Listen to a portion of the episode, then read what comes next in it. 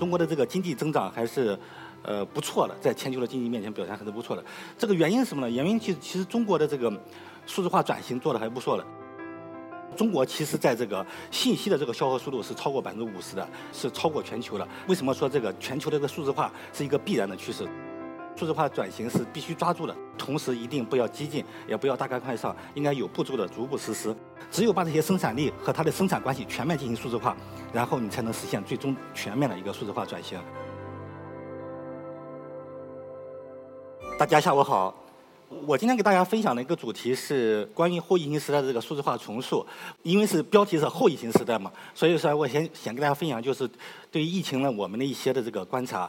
呃，疫情以来呢，其实全球经济还是发生了很大的一个变化，尤其是呃美国的经济。我看了一下它 Q2 的数据，它应该是负百分之三点九。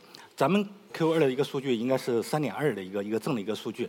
呃呃，今年这个货币基金组织预测全年预测啊，中国的经济应该是有正零点九六，但是美国今年应该是有负九负十左右，全球应该是负五点五左右。所以说，整个来讲，中国的这个经济增长还是呃不错的，在全球的经济面前表现还是不错的。这个原因是什么呢？原因其实其实中国的这个。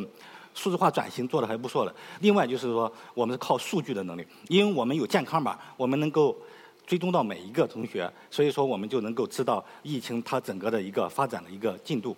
在这个乌克兰时代，其实最大的问题就是它非常的非常的不确定。呃，信息论的鼻祖啊，香农他曾经说过，呃，信息是消除不确定性的最根本的一个手段。所以我今天其实想跟大家。讲一下，就是说我们如何通过数据能够去消除这些不确定性。呃，这里面给大家分享一些数据啊，就是目前来讲，就是呃全球的人均获取信息的这个增长比例是百分之四十五，但是人均消耗能源的这个增长比例才是百分之一。呃，中国相对于全球会好一些，中国大概是。百分之六的人均能源消耗的一个速度，嗯，它其实表达了一个什么呢？就因为你看，中国的这个 GDP 也是百分之六，所以中国是占的这个能源的这个呃消增增速的百分之六，其实还是比较合理的。但是中国其实在这个信息的这个消耗速度是超过百分之五十的，也是超过全球的。为什么说这个全球的这个数字化是一个必然的趋势？大家都一定要抓住这个全球的数字化。所以呢。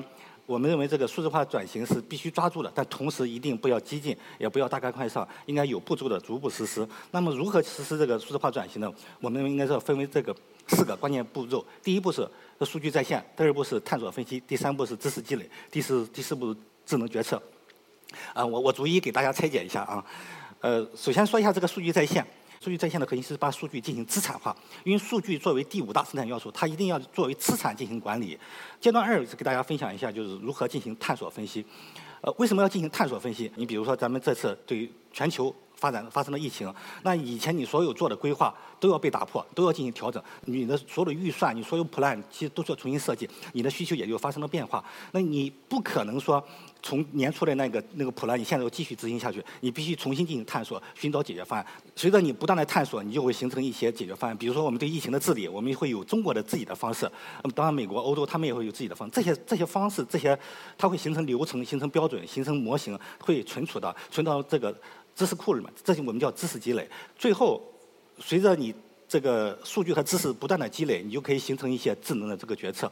但我相信，呃，很多行业、很多应用，我们这形成的这个知识和数据还都不足够的，所以你进行智能的决策还是有 gap 的。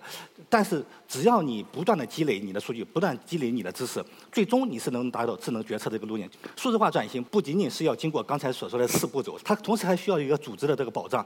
最终，我们是希望能够实现整个组织的全面数字化。这组织里面的核心生产力就是客户、员工和你的企业。那对于政府，它生产力可能就是政府、呃公务员和老百姓。只有把这些生产力和它的生产关系全面进行数字化，然后你才能实现最终全面的一个数字化转型。